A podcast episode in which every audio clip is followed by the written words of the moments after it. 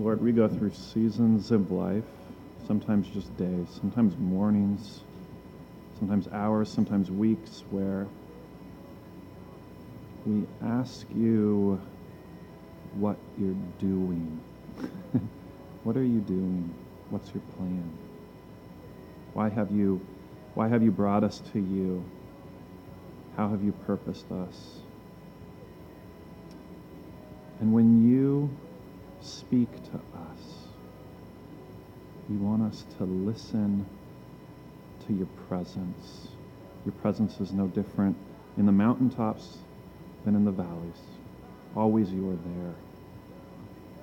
God, whether there are 50 gathered, or five, or two, or one of us just racking our heads over something, your presence is just as near to us. God, we praise you and thank you for that. We thank you that you do not give up on your people.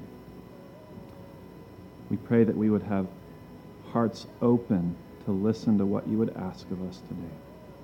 Pray that I would be true to your word, that I would help us better understand the words that Paul wrote to his church in Ephesus. In your son's name, amen. All right. I like this. I don't even know if I like standing, but I like this. I chose this text because we're going through this series in the Holy Spirit. Right? We've, we've gone through the hopeless heart. We've understood how Jesus and the Spirit work together. And then last week we talked about the con- confessing heart. Think of this as the other side of the same coin of confess- confession, the confessing heart. Forgiveness. Paul ends this at the very end. He finally says, Be kind and compassionate to one another, forgiving each other, just as in Christ God forgave you. So forgiveness comes at the very end of this. It's, it's a key, but it's an outcome of something else. See, I could get up here and I could just say, look, you guys need to forgive each other. And I could just drill that in over and over and over again. I wouldn't be telling you anything new. Everybody who's been part of a church, anybody who's gathered together, anybody who's grown up with this stuff understands we ought to forgive each other. That we ought not to be bitter. The problem is that we don't know that we shouldn't do it. It's that we're stuck on how or should I forgive this thing? I know I'm supposed to forgive, but should I forgive this particular horrific thing that happened to me? Right? That doesn't seem like there's justice there if I forgive this. John, are you just asking me to ignore this? Is, is this a way for power to have its way in the world and for me to, to become little and insignificant, like I don't matter? That's not, that's not what it is at all. Forgiveness is an evidence of an, it's an outcome of a way of being. So this whole section, Paul, Paul has set up in the first three chapters of Ephesians, he said, this is the doctrine, these are the truths of what it means to be Christian. And then just prior to this, he says, the most important thing is that we have unity, that we see that we're members of one body, that we see that we're together. And then he jumps into this reminder where he urges the Ephesian church. He says, I insist on it in the Lord that you must no longer live as the Gentiles do in the futility of their thinking. So he's saying this, he's saying there's two ways of being. One way is to disregard all of the spiritual, right? Our, our way of being, our understanding of our way of being is our spirituality. Whether we, whether we think of it that way or not, if you're a total atheist and you only believe in the physical, you are saying that the physical is my way of being. Only what can be explained is my being. And, and you come up against these questions and you look for physical answers. And every atheist who comes up against these questions is going to go, there's certain things that I can't understand in the physical, right? And so then they're going to make an explanation of the things that they couldn't see. They're going to have a certain way of thinking about their life and what Paul is saying, he says there's two ways of thinking. One is utterly futile.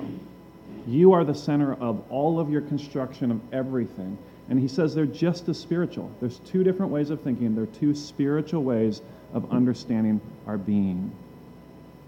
But what you have to understand is that we are all spiritual. We are all believing that there is something beyond the physical nature of ourselves. We get to the end of the physical and that we can't understand it all. And so he's saying, don't live as the people who have denied that there's any spirituality, the people that have said that they are the center of everything. He says, don't do that. You've let that, you've let that go. And then what he does is he says, here's some evidences, and we're going to work back from the evidence, right? Here's the evidences. They are darkened in their understanding and separated from the life of God because of ignorance that is in them due to the hardening of their hearts. So the first evidence that you may be living as a way that the Gentiles do, as a way that those who don't believe in Jesus do, is that you're having a hardening of heart.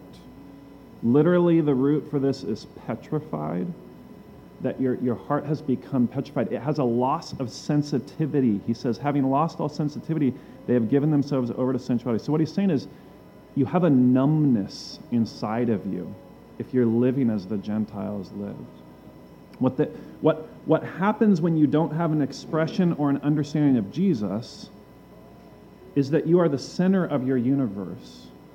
And if something has hurt you, you wall it off and you proceed down the path that's going to be best for yourself. Right? Think of it like scar tissue, right? If, if, if our joints, if we break an arm and we don't pay attention for it to mend well, we have all this tissue that grows up around it. It actually restricts the movement. It, it creates an area where you lose sensitivity, you lose feeling. Or a callus, right? When things get hit enough times, or for guitar players, the pads of your fingers, right? You develop a callus and you actually lose the sensitivity in those spaces. He's saying, if you continually to live your life denying the reality of your existence, the spirituality of yourself, that there is a creator God who created you, slowly but surely, there will be an ignorance that develops. You will lack an ability to feel outside of yourself. Just as the callus can't feel well the things outside of us, you as a soul, you as a person, will become more and more insensitive to the spirits and the natures of other people. You will lose that sensation. And he says, then what will happen is you become increasingly insular inside of yourself, entombed in yourself, and you will be given over to sensuality to indulge in every kind of impurity, and you will be full of greed. Well, he's just stating, he's just logical. He's saying if you become, if you retreat into your own dark space, you're going to feed more and more and more off yourself. Your own thoughts, your own emotions, your own perceptions of everything will gear how your attitudes are geared towards your life, towards each other. And you will begin to desire things to feed yourself, and they will have less and less and less impact on you. Right? Because you are becoming less sensitive. Nothing will feed you enough for you to be full. So that's the first thing he's laying out. He's saying there's these evidences and when you can see this, you can realize that somebody is living in such a way that they are not understanding their true nature. Another way of putting this is saying, when you become a Christian, when you have what we call the baptism of the Spirit, you're under new management, right? Think of a business that goes through a management shift. Maybe some of you have been part of businesses that went through a management shift. Or you've seen a business that you frequent a donut shop or a coffee shop, suddenly they're under new management. You could say, well, the new management, um, all the signs changed. They changed their logo, they rebranded, they got different employees, it smells better in there, right? You could say that, you, you could say, well, that's what, what they wanted. But as you start to see all of those things, you go, oh, there's priorities that the new management has, right? The new management doesn't just want it to smell nice and have friendlier employees. The new management believes in listening to their customers. The new management believes that uh, in order to be a successful business, we need to listen to culture and have vegan food. They, they, they just, they listen, and you can start to see their core values out of what they're doing, right? They're presenting evidences to you that show what their values are. So if we as Christians live, even though we're baptized in the Spirit, if we live as if we're still under the old management, right? We're not presenting any evidences of our life that show the change. And he's saying, don't stop right now. If you keep doing this, what you will do is your heart will become more and more hardened. And eventually, though you are saved, you will be so numb to it that you'll leave it. You'll choose to leave your salvation. He's saying, don't do that. He says, you have a new way of life. And so he's jumping in as he's seen, as he's seen this disunity, a lack of confession, a lack of forgiveness. And he's saying, remember, you're under new management. He says, in order for the new management to work, you have to lean on it. You have to believe in it. So stop comparing yourself to everything everyone else has. When a business goes under new management, sometimes there's a period of time at which nothing looks good, right? When a business is under major flux, there can be times where you've spent all your capital to sort of rebrand and rebuild, you've hired tons of staff. And if you were to then go and compare yourself to another business at that point, you would say, well, we're dying we're dying. And then you come back a year later and you can see that business begin to flourish because they've gone down to the foundation of it and they've changed everything to bring health. And now you have to let it grow to see the health, right? What some of us do in our lives, though, and what I think the Ephesian church was doing is they're saying, we're living in this new upside down kingdom and it hurts, it's painful, we feel like a minority around us, nobody understands us. And then they begin to say, I, am going to make a business deal that wasn't very fair because it gets me ahead because I need the money. And they start to do things, they start to hold grudges and remove people from community, and they start to do things that take care of themselves because they're comparing themselves to successful non believers. Right? I think a lot of us, this is, this is a warning to me that as we look around and as we begin to get down on ourselves or wonder what's going on, we have to remember don't compare yourself to the cultures of the world. Remember, you're under new management, right? Appreciate what you've got. He says, that, however, is not the way of life you learned. So he's talking about a way of life. This idea of being under new management is a whole new way of life. Some of us are still in the process of rebuilding our life under our understanding of Jesus from the ground up, right? We, when we first became Christians, when we first were baptized, when we first came as citizens, we changed things on the surface. So it looked like we had right behavior. We even thought we were doing the things we needed to do. And then what happens is God, in His grace, actually knocks the cart out. He, he knocks the ladder out from under us and we've fallen over and we're laying on the ground, right? And what we tend to do is we tend to, to curse and get angry and get frustrated, saying, I cannot believe this is happening to me. Because we're still living under the culture of our old management, right? And so what we need to understand is God in His grace is doing what He's doing to you to build you up on His foundation. His foundation is permanent if we're lying on the ground complaining and moaning, we don't realize what we've got, right? And so that's what, if, if I can do one thing today, that when I was studying for this, I was just overwhelmed by the reality of what we've got that transcends anything I'm looking at in this room, that trans anything I'm dealing with at home, that transcends my financial situation, that transcends my friendships, that transcends what people think of me in my life and quote the mess I've made of it according to them. It transcends all of that. And Paul says, This is your new self. You've put on a new self. He says, Some of you are living within the new self, looking back to the old self and wishing you could go back into it. He says, You can't do it. You're just wasting your time. If you've professed belief in Jesus, it's like a, sh- it's like a snake that's shed its skin, right? What use is it for a snake that has shed that skin to try and crawl back into it? What good is that going to do? He literally calls it, he says this, he says, your, yourself, your old self is dead. It's dead. Right? He says, put it off. Put off that old self because it's not going to do any good for you. And he says, if you continue to retreat back into that, what you're doing is you're just kind of, it's like, it's like you're going back into the darkness and you're just letting the mold grow all over the new stuff you've got. You're letting the devil get a foothold, he says. So, we have to understand that we are taking on a new self and we're putting off an old self.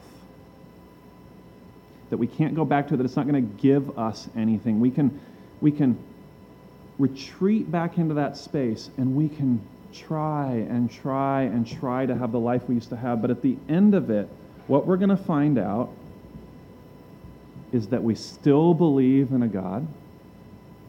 When we get to the end of ourselves, He's still there. And we're going to realize we have just made a mess out of everything in the darkness. That we will open the door, when we open that door from that dark room we retreat into, we'll see the light spilling out on everything. And we'll see what we have. So I would pray for some of us that as we, that as we have found that we've crawled back into those places, that God in His grace would actually obliterate the darkness we're in. That we just obliterate it. However low we need to go, take us as low as we need to go, God, so that you can remind us what you're really about, so that we'll stop paying attention to the crowd. Eugene Peterson calls the, the, this idea of the world, he calls it the crowd. A lot of times we just pay attention to the crowd. We're, we're, we're having a good day, and then we are around somebody who's way more successful than us, and now we're having a terrible day. That quick. Great morning, great time with our kids, get a phone call from dad, judging where we're at in life, terrible day. Comment from wife, husband, comment from kid that they, they think you're the worst parent ever, terrible day, right? Like we are so fragile in the moment to moment of our day because it, it's not that we're not standing on a good foundation, it's that we don't understand what we've got. That's our problem, is that we don't understand what we've got. So, what do we have? He talks about it this way. He says, You have the Spirit, right? And you have been, the new self is created to be like God in true righteousness and holiness. And he says, The Spirit, down in verse 30, he says, Do not grieve the Holy Spirit for whom you were sealed for the day of redemption. So I just want to take some time to think about this idea of the seal. Another way of, I looked at a translation by N.T. Wright, he calls this a mark, a brand, so that when we get to the end, we will have the brand on us. Think of cattle going through gates. The ones that have the brand on them will get picked out and put into the right pasture. I want you to understand this. By professing belief in Jesus, and saying, I believe he is my Savior. I believe that everything John's saying is true. You have been branded, you have been signed, you have been sealed, and nothing can take that away. So, no bad day will take that away. No sin will take that away. Nothing, no matter how egregious, will take that away from you. That is the crux. That is the most fundamental. And it may seem wildly unjust to you when you think about other murderers, thieves, abusers. You, it might seem wildly unjust, but think about it for yourself. Think about it for yourself. We have a God who has said, You can't do anything that will get you far enough away from me that I don't want you to come back. I always, always, always want you to come back. He says, so don't give the devil a foothold. Don't believe that you're not good enough. Don't believe that you're not worth it. Peterson calls, he says in this section where it talks about, so he says, You've been signed, sealed, and delivered, which to me, like, just made me think about the Stevie Wonder song. Um, but it's like, that's the level. Like, think about what Stevie Wonder is saying in that song, right? It's yours, right? Like, it's done. I've said it. It's a promise. It's happening. Because here's the thing if we actually believe in the promise that Jesus had for us, we will live out of that. We will get to that rock bottom. God will take us down to that place where everything else is stripped away. And all that will be left when the building is shattered that we've hidden in in darkness is His light shining down on us. We have to understand that for any of the rest of this to make sense. You cannot go and confess, you cannot go and forgive by being asked by me or somebody else in the church to do it the only thing that will compel you to show that evidence is going to be believing and leaning on the promise of the new management. That the new management has secured your employment, so to speak, and they have a vision for the prospering of this company. And they've hired you to be a part of it, no matter how everything else looks around you the core values, the core vision that they have, is going to bring you into that place of health and wellness in eternity with them. But it's so backwards the way it works, it's so upside down, right? By taking on the new self and putting off the old self, we have to ignore the values of culture that are contrary to the new management. We have to say, I get that that's working, but I don't have the same value system. Myself is not the center of my universe. Jesus is the center of my universe, and He asks me to do these things, so I'm going to go do them. Whether they're good for me or not good for me, I'm still going to do them. Yes, your parents will not understand you. Yes, sometimes your spouse will not understand you. Yes, your children will not understand you. You will be doing countercultural things when you live in the kingdom. So that, that is a component. But here's the second piece once you're signed, once you believe in the promise, you have to believe that the Spirit is also a deposit. Now, where do I get that? Ephesians 1 13 and 14 talks about the Spirit being a deposit. It says that when, this, when the Spirit is given to you, it's like a deposit in a bank account, right? So if I have a deposit in the bank account, there's, I mean, Jesus told multiple parables about this, right? He said he would give money to different, a, manager would give money to different employees, right? And which are the ones that get praised at the end? The ones who do something with the deposit. Not because that he praises the one who make 1% interest as the one who triples what they've got. But the one who hides it because they're afraid of the master and they're afraid of following him and they're afraid of doing what he asks, those are the ones that he says, You don't have any interest in what I've given you. You don't know what you've got. You didn't do anything with it. And so we, we have to understand that we've been sealed and we have a promise and we also have a deposit. And then we can begin to live authentically we can begin to live what's, what he calls walking in purity. And I, I think that the idea of walking in purity is misconstrued by us. We tend to think of it as, I need to be perfect. But I want us to understand this. When we live in the Spirit, think of it more like we are walking toward purity, right? When, when I think of the experiences of confession and forgiveness and what they've brought, they have illuminated my sin and other people's sin in the most vulnerable, you could call it gross, disgusting, base way. And what they've done is they've said, this is what we're actually working with. Can we all agree that this is what we're working with?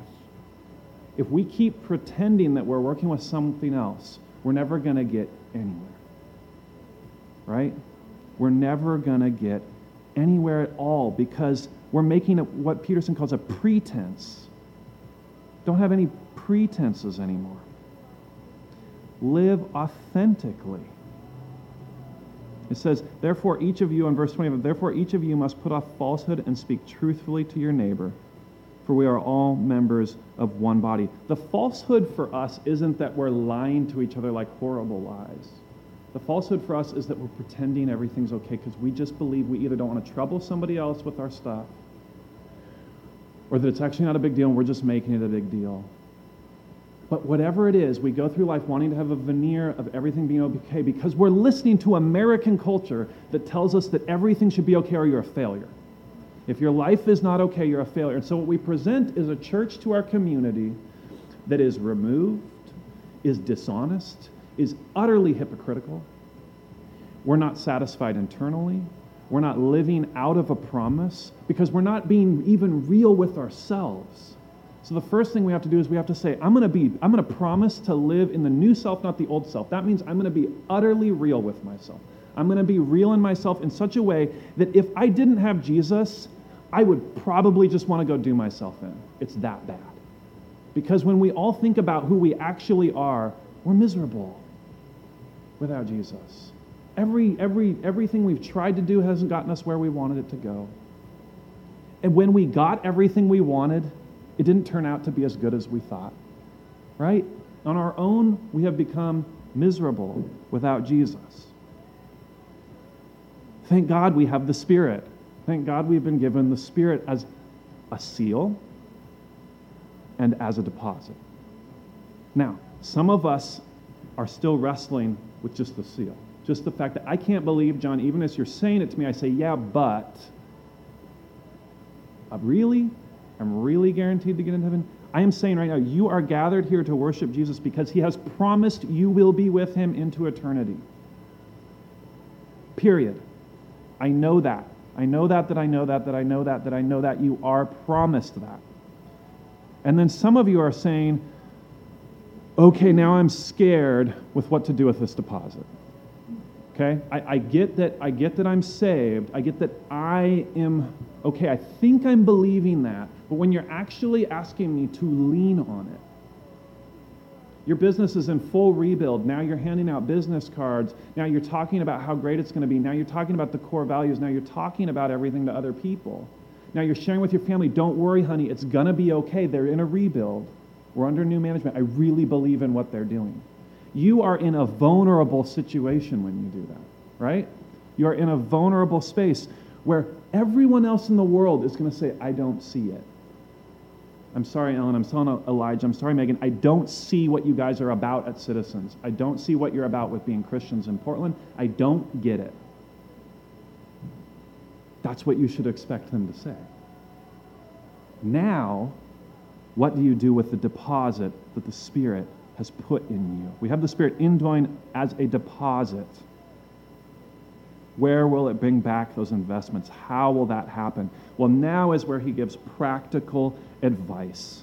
He says it's not about independent achievement, it's about communal flourishing. That's what this whole second part is about, right? It's deeply personal to understand it, but it's utterly communal to do it. In your anger, do not sin. Do not let the sun go down. We've all heard that line, right? You hear that at weddings all the time, you know. Just don't go to bed angry. He's saying this, he's saying, you're, as Christians in a church, you're going to ha- deal with human emotions. I, I'm surprised, and probably some of you are too, where it says, in your anger, do not sin. What it's saying is, when you're angry, don't sin. Not don't be angry. Not never get angry. Not don't get sad. Not, you know, don't be uh, anxious right? It's saying when those emotions happen to you, you got to remember what you've got and the effect that that means they will have on you. Don't believe what they're going to do to you. You'd be living in the old self to do that. He says, put on the new self. In your anger, do not sin. Don't. And then he says, just act out of that. Work with the deposit, so to speak. Believe that you are saved in such a way that you can own completely, confess completely the sin. See the impact that the sin has had on the person you've sinned against. And not let it so define you that you retreat back into the old self and begin to buy into the old systems, the old miserableness that you've taught yourself. He says that's where you go wrong. He says you cannot do that. Don't let your emotions totally control you. So, in a way, Christians are more authentic, ought to be more authentic than anyone else in the world. I want that to sink in. More authentic than anyone else. I couldn't like really deal with that when I thought about what that meant. Wait, I am allowed to be more truthful with who I am, more honest of what I am to the world. I mean, to me, that flies in the face of what I've been taught growing up. You should present that everything's okay in your life. You have Jesus, right? You should present to everyone that's a tidy packaged box. This is what they're going to get, so you want to make sure it looks really good. Yeah, I understand that fine. But the way that you're really going to move people is by admitting first to yourself who you are and how much you need Jesus, relying on that as you reach to other people and be utterly authentic with them. No pretense, no justification for what you're doing. The only justification is Jesus. You say, I, Alex, I, Charles, I have no idea what to do. I don't know the answer. Here's what I know. Jesus has said to do this. The Bible has taught me this. The Word of the God, God has said this. That's why I do what I do.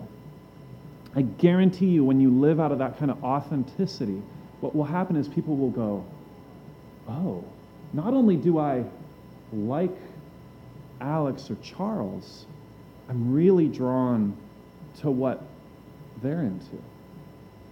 They're authentically themselves, warts and all, to me. And I don't meet people like that very often. Most people I meet get a pretense.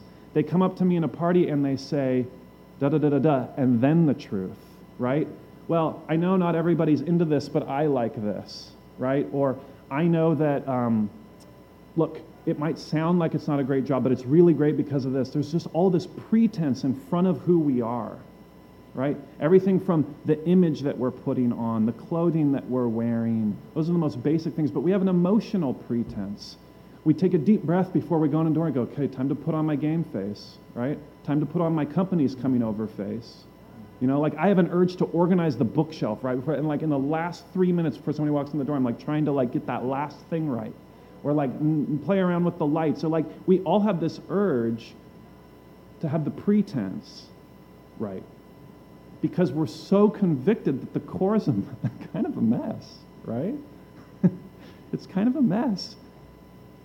We have, to, we have to get to that place first, and then we have to see the power of the Spirit to work healing on that.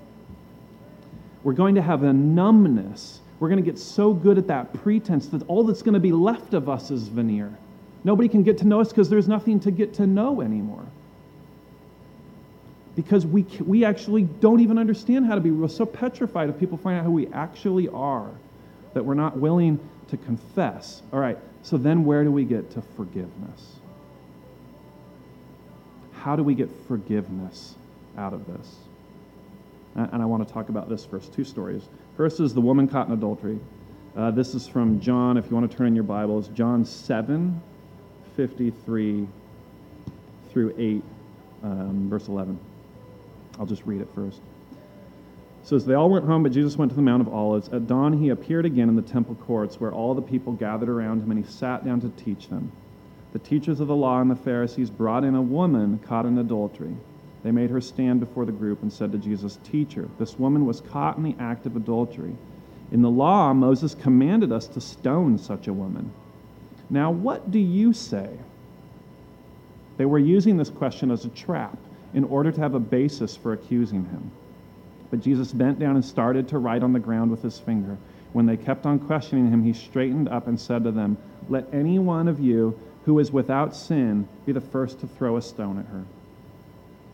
Again, he stooped down and wrote on the ground. At this, those who heard began to go away one at a time, the older ones first, until only Jesus was left, with the woman still standing there. Jesus straightened up and asked her, Woman, where are they? Has no one condemned you? No one, sir, she said. Then neither do I condemn you, Jesus declared. Go now and leave your life of sin. All right, so let's begin to tease this out from what we're learning about the Spirit and what the Spirit does. First of all, the Pharisees have a hardness of heart. That's pretty clear, right? The Pharisees have taken a woman, they don't even bring the man. There's two people in the act of adultery, for sure. They don't even bring the man out. So there's already a numbness of justice. This is not justice happening, this is injustice happening, right? Then they use her. They are so in themselves. They see Jesus as such a threat to their power structure, to their way of life, to their system, to their success, that they use anybody else they can. They find a woman, they catch her in adultery, they pull her out, and they make her stand. They humiliate her. They utterly humiliate them, her for their gain to test Jesus. So these are people who have believed the culture of the world that are going to claw and pick any way they can to get what they want. They have an utter numbness out of their continual selfishness. But, but they're rabbis. So they profess, the pretense is that we are people that live by Moses' law, which Moses' law is going to include love each other as yourself, right? And so Jesus calls them on their pretense. He says, We're not going to get anywhere with you until you admit who you actually are. Then we can start working, right? So he says, Those of you who are without sin, throw the first stone. Well, it would be ridiculous for a rabbi to admit that they don't have sin, right? Everybody has sin. So he dispels the situation that quickly. But, but, they all walk away. They don't, they don't look for forgiveness. They don't say, You have so moved me, Jesus. Thank you for convicting me of the fact that I have so much pretense in my life, that I'm such a hypocrite. Can you please show me the way? This new way, the new self, can you show that to me? They don't make that decision. They retreat back into their darkness. In their numbness, they willfully go back into the darkness once they're foiled. And then Jesus, the one person who actually could condemn the woman. None of the rabbis have the power. They're not God. They can't condemn her. They don't know her deeply and fully. The one person who can condemn her says, Look, I don't condemn you. You're forgiven. You're under new management. Right? And then out of that new management, what do I want you to do? Leave your sin, walk to purity walk in purity, so to speak. But he doesn't, he's not expecting her to be perfect right away. He says, leave your life of sin. Begin to dismantle everything you've built on that is on a poor foundation. Begin to just examine and tear all of those pieces of your identity that are rooted to things that aren't Jesus and just throw them away. Okay. Now, let's jump to another story. Here's, here's a man way down the line. We don't know what happened with this woman, right? We hope that she became a follower of Jesus, one of his disciples and his crowd and his group, that her life was totally changed. But we can look at somebody like Stephen. Stephen was one of the, one of the group of the apostles in Acts, right? Who is baptized through the Spirit, who's utterly moved to be part of a new way of life, has taken on the new self. And we get fast forward to what this looks like, what the evidence looks like at the end of his life. And if you want to look at the story, it's in Acts 7, near the end of Acts 7. He is being stoned to death. And he so believes in what he's got that even in the face of total injustice, he stands on truth to his death. He preaches the most amazing sermon Saul, which becomes Paul, Saul is standing on the sidelines, hearing all of it, while he's still persecuting Christians. As he's dying, the, the, the, the, doors of heaven seem to open for him, and he sees this is what that means to me. I was sitting there thinking about it, I go, what does that mean? Like the doors of heaven opening, the, gates of heaven opening. He is utterly convinced that he has salvation. Stephen is utterly convinced as he's being stoned to death that the promise and the seal, the sign, seal, deliver nature of the Spirit is a reality. And once he realizes that that's a reality, that he has nothing to lose, he is able to pray the same prayer that Jesus prayed on the cross, which is God, forgive them. They don't know what they're doing. Right? Forgive them. The people that are literally stoning him to death, he wants to be forgiven. So, we could have any number of things that seem impossible to forgive bitterness against people, being left, being dismissed, being told we're not good enough, relationships that have fallen apart, people that tell us that we're crazy. Nothing comes even close to that. Nothing comes even close to that. And we see the key for it is that he is convinced of what he has. So the, the question we have to ask is not, I ought to forgive, therefore I need to forgive. How do I do this? The question we need to ask is, do I understand what I've got? And am I willing to cultivate the garden, so to speak? Right? I have a garden bed. My life is a garden bed. If I want it to grow, I've got it. I'm saved. But my, my life is full of calloused, petrified rocks down in there of all of the bitterness and numbness and hatred. And if I leave all that stuff in there, my garden's not going to grow very much. I have less real estate, right? The Spirit is in us, convicting us that you have a garden to grow. Now do something with it. And that's what confession and forgiveness are acts of. They're acts of cultivating that garden daily, of saying, I'm not going to let rocks that cover my garden and will stop things from growing. I'm not going to let them stay there. What I've got is too good. This soil's too fertile. It'll grow too well. It's ridiculous for me. It's when you have a baptism of the Spirit, when you say, I'm a Christian, I believe in Jesus, and you allow that kind of misery to continue in your life, what you're doing is you're disregarding the power of what Jesus can do. I am just as guilty of this. And the things that you're actually upset about in your life,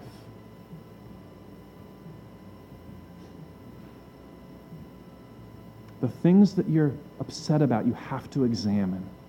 And you have to say, if all of this is from God and God is good, what is He asking me to do?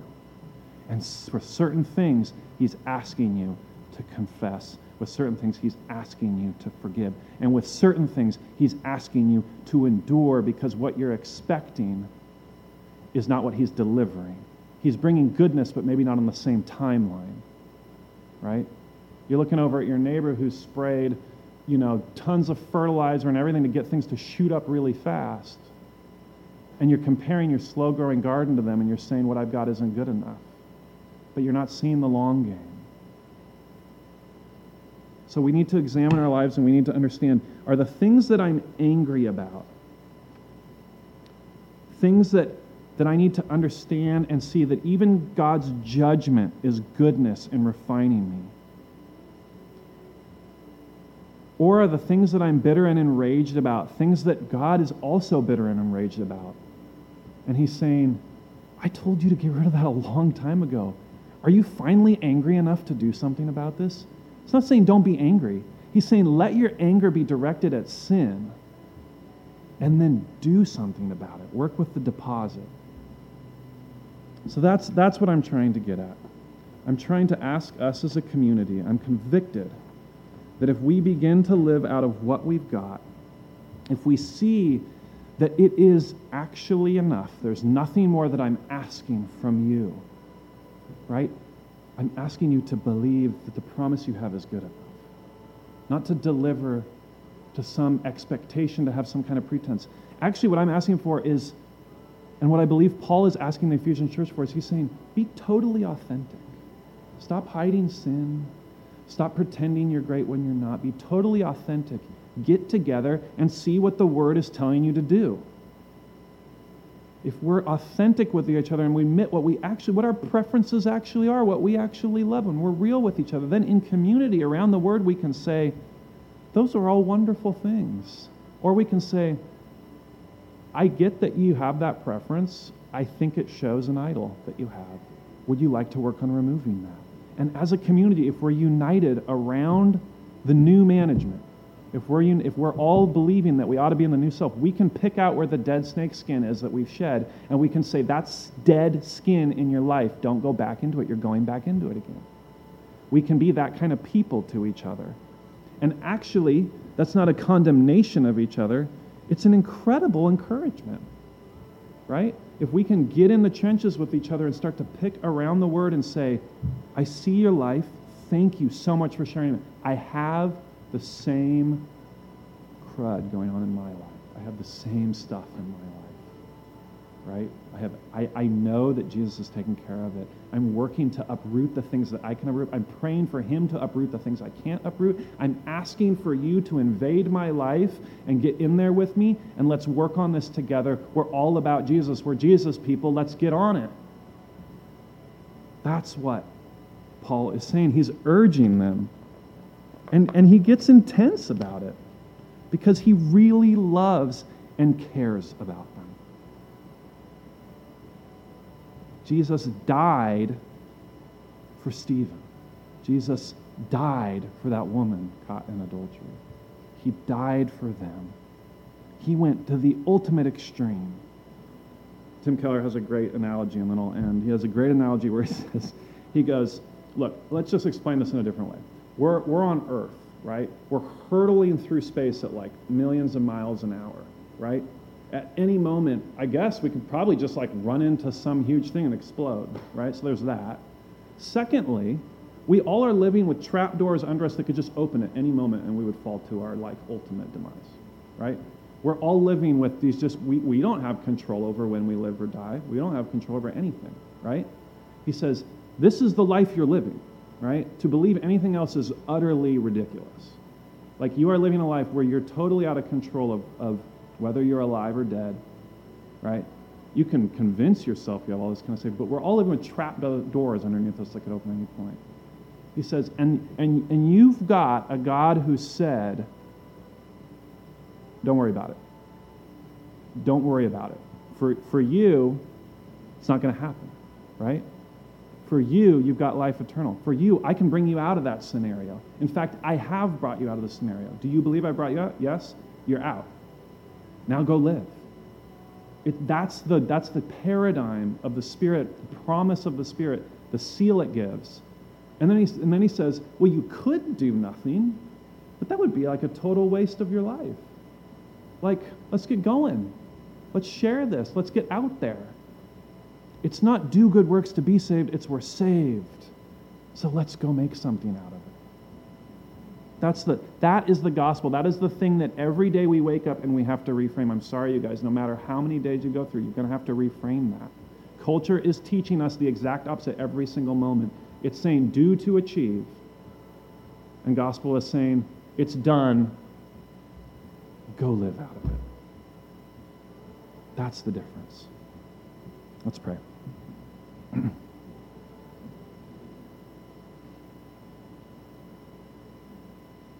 God, I pray that some of these words had some impact. God, you are steering our church in a direction. You're bringing us to, to, to something that works out your mission and your purpose in Portland.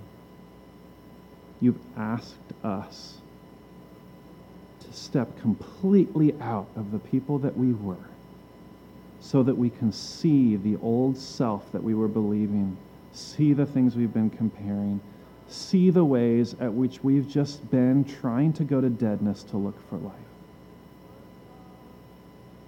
We thank you that you've brought judgment. We thank you that you've illuminated deadness. I pray that we would not leave this church today immediately swayed by the sudden, short lived attractions that, that circumstances, that relationships, that life can give us so that we'll feel good right now. And instead, that we would believe so deeply in your promise that we would be willing to sacrifice ourselves for others, to bear and make ourselves more vulnerable. and to forgive each other of the most egregious things that they've done to us so that we can get on with it, so that we can move forward in fullness, so that we can bring and be part of the beauty that you're working, so that we can see goodness and participate in goodness. God, help us to look at our garden plots and illuminate to us the things that you're asking to root out and tackle and face the fears that we don't want to touch. And for those things that grow slowly, for those areas that don't get enough, seem, don't seem to get enough light, Lord, give us patience in the promise that you've given us a good bed, that it's enough, that it's the bed you wanted us to have for your purpose for the garden you're growing and bringing back to this earth, God. We pray these things in your Son's name. Amen.